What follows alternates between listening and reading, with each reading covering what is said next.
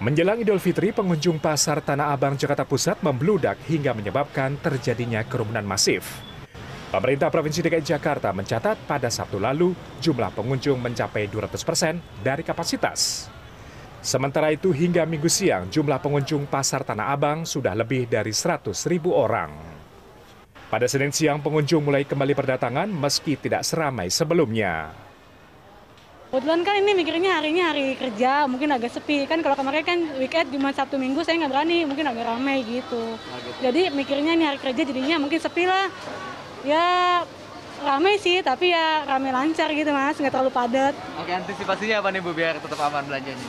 Tetap sanitizer harus bawa gitu. Uh pakai masker, sanitizer. Ya emang tiap tahunnya di sini sih mas.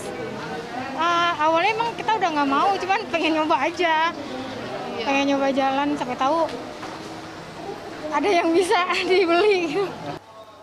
Pengelola Pasar Tanah Abang Blok A, Indiarto Tanu Miharja menyebut, sementara biasanya mayoritas pengunjung adalah pembeli partai besar atau grosiran dari luar kota.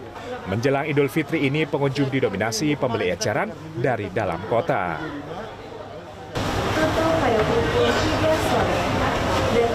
Untuk mengantisipasi kembali membludaknya jumlah pengunjung di Pasar Tanah Abang, 7.834 kios di Blok A akan ditutup secara bergantian.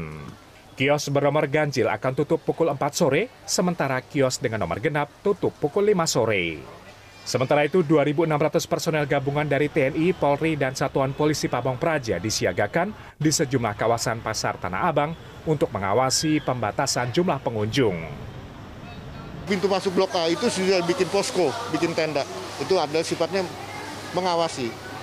Kalau memang sudah memang keadaannya sudah me- melebihi, pintu masuk akan ditutup. Itu depan ini apa? Kita tutup. Tahunya melebihi gimana Pak?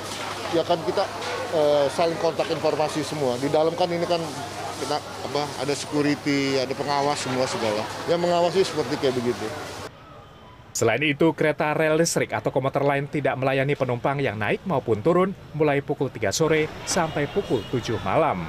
Mahardika Utama, Fadli Julian, Jakarta.